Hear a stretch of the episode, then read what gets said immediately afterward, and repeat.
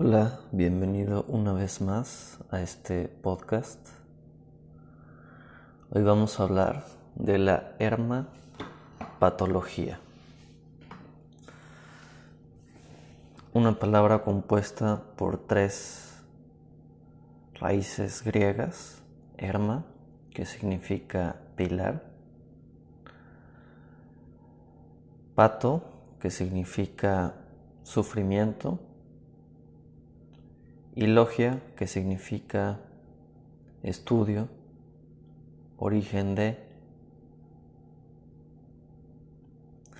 Entonces, la hermapatología viene siendo el estudio de los pilares del sufrimiento.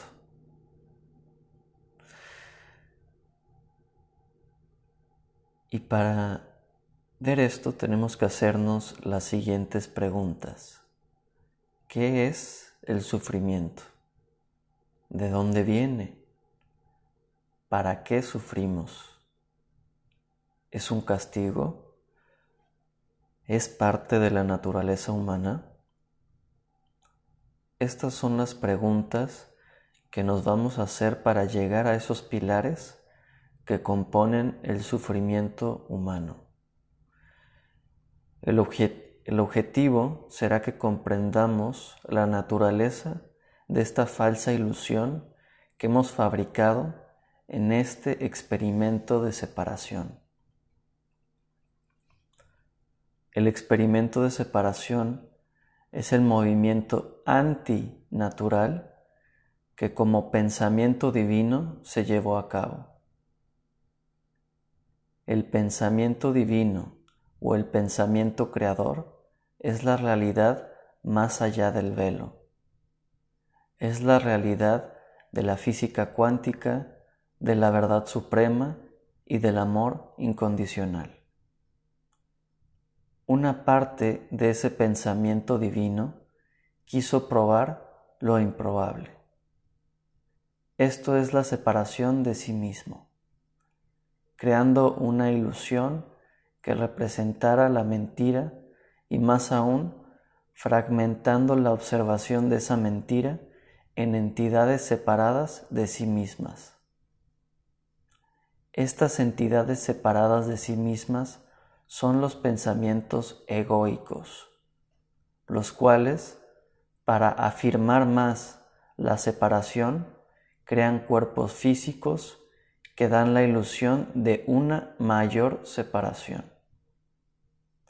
Y es así como se crea el cuerpo humano, el mayor logro del ego, en donde convergen todos los sufrimientos.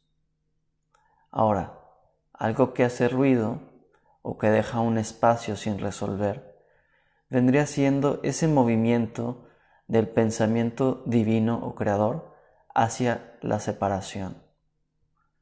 ¿Cómo la verdad suprema puede concebir tal movimiento sabiendo en su absoluta luz atemporal lo que esto representa?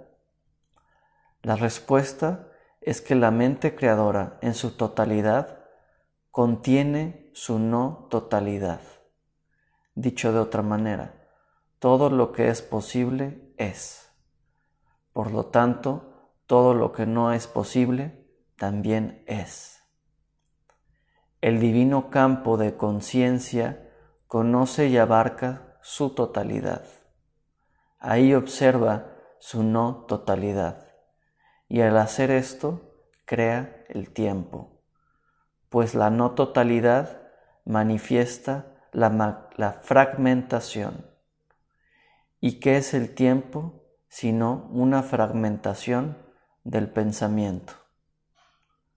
Por lo tanto, la experiencia humana es el camino de retorno al campo de conciencia divina.